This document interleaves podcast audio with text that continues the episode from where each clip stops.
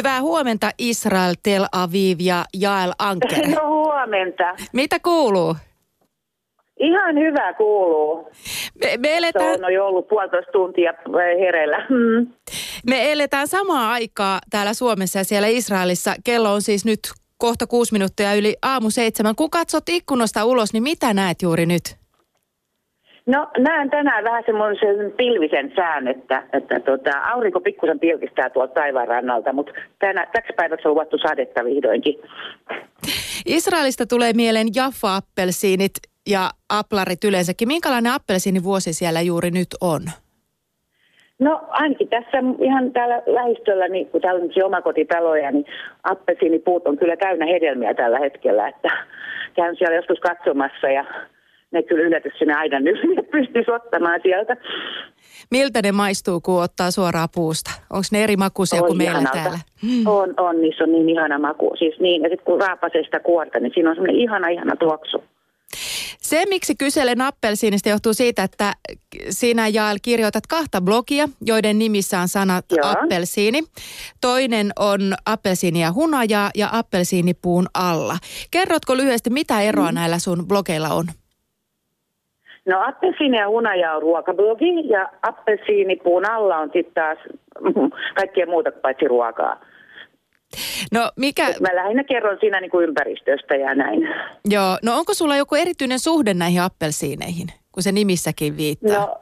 No, no mä tietysti rakastan äh, si- sitrushedelmiä ja musta niin kuin appelsiinipuu, joka on täynnä hedelmiä, on yksi kauneimmista asioista, mitä mä tiedän. Ja sitten kun on tässä vieressä ihan appelsiinipuita, niin, niin siitä se sitten varmaan on tullut toi nimi noihin blogeihin.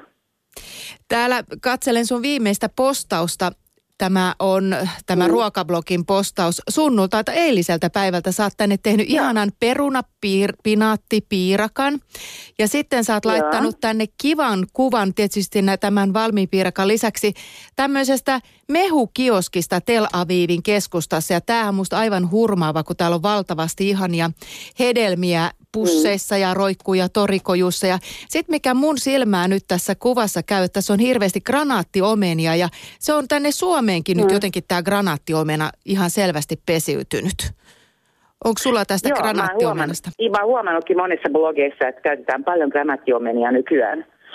Miten sä käytät? No mä käytän sitä salaateissa ja mä puristan siitä mehua ja teen, jos käytän sitä niin kuin ihan, äh, tota, noin, niin on tehnyt montakin juttua siitä. Mun blogissahan on ohjeita, mutta mut lähinnä salaateissa yleensä. Joo, miten tota, niin tämä viimeinen sun peruna pinaattipiirakka, niin tämähän on hyvin kotoista täällä Suomessakin, niin käytetäänkö siellä paljon perunaa ja pinaattia Israelissa? Joo, kyllä. Kyllä käytetään. Kyllä, ei täällä varmaan niin paljon lajeja kuin Suomessa, mutta kyllä tuolla supermarketissa on aika monta perunalajiketta kuitenkin. Mä en kuitenkaan tunne niitä kauhean hyvin. Mä tota, kun katselen tää sun blogia, täällä on hirveästi semmoisia vieraita sanoja ja ruoka-aineita. Tahinin mä just Joo. tiedän, mutta sitten on labneria, tsaaparia, aivan uppo-outoja nimiä ja ruokia. Ja jos mä nyt innostuisin Joo. tästä israelista ruokakulttuurista, niin mistä mun kannattaisi aloittaa? Jaa, tiedätkö, mä kyllä, mun mielestä kyllä niin kuin kaikki nämä ainekset, mitä mä laitan mun tota, blogin ohjeisiin, ne löytyy Suomesta. Mä yleensä aina etsin ja katson, että löytyykö ne Suomesta, kun mä ajattelin, että mun suomalaiset lukija, niin sit voisi tehdä näitä ohjeita. Et aika hyvin kyllä löytyy, ainakin Helsingin alueella. Tietysti sit jossain pienissä paikoissa sitä ei löydy yhtä hyvin, mutta tota, mistä voisi aloittaa? No ehkä salaateista. Mm. Tämmöisistä tahnoista, ehkä tahnat on täällä hirveä, tota, hirveän paljon näkee täällä erilaisia tahnoja.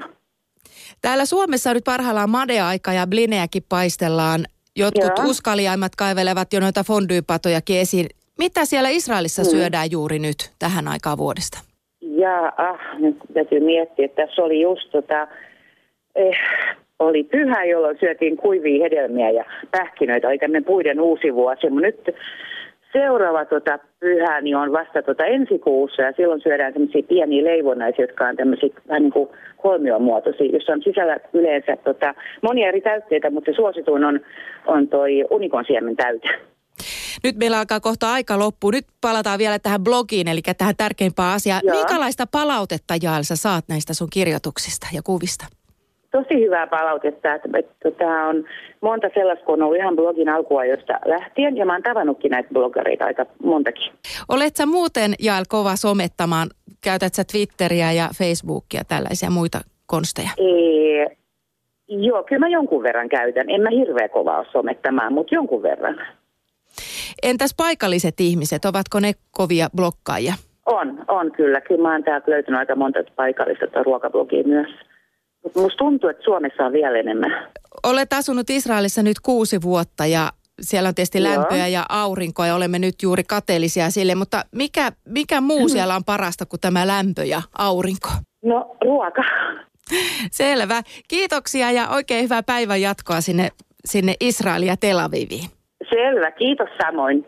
Joo, hei. Hei hei. Bloginaut.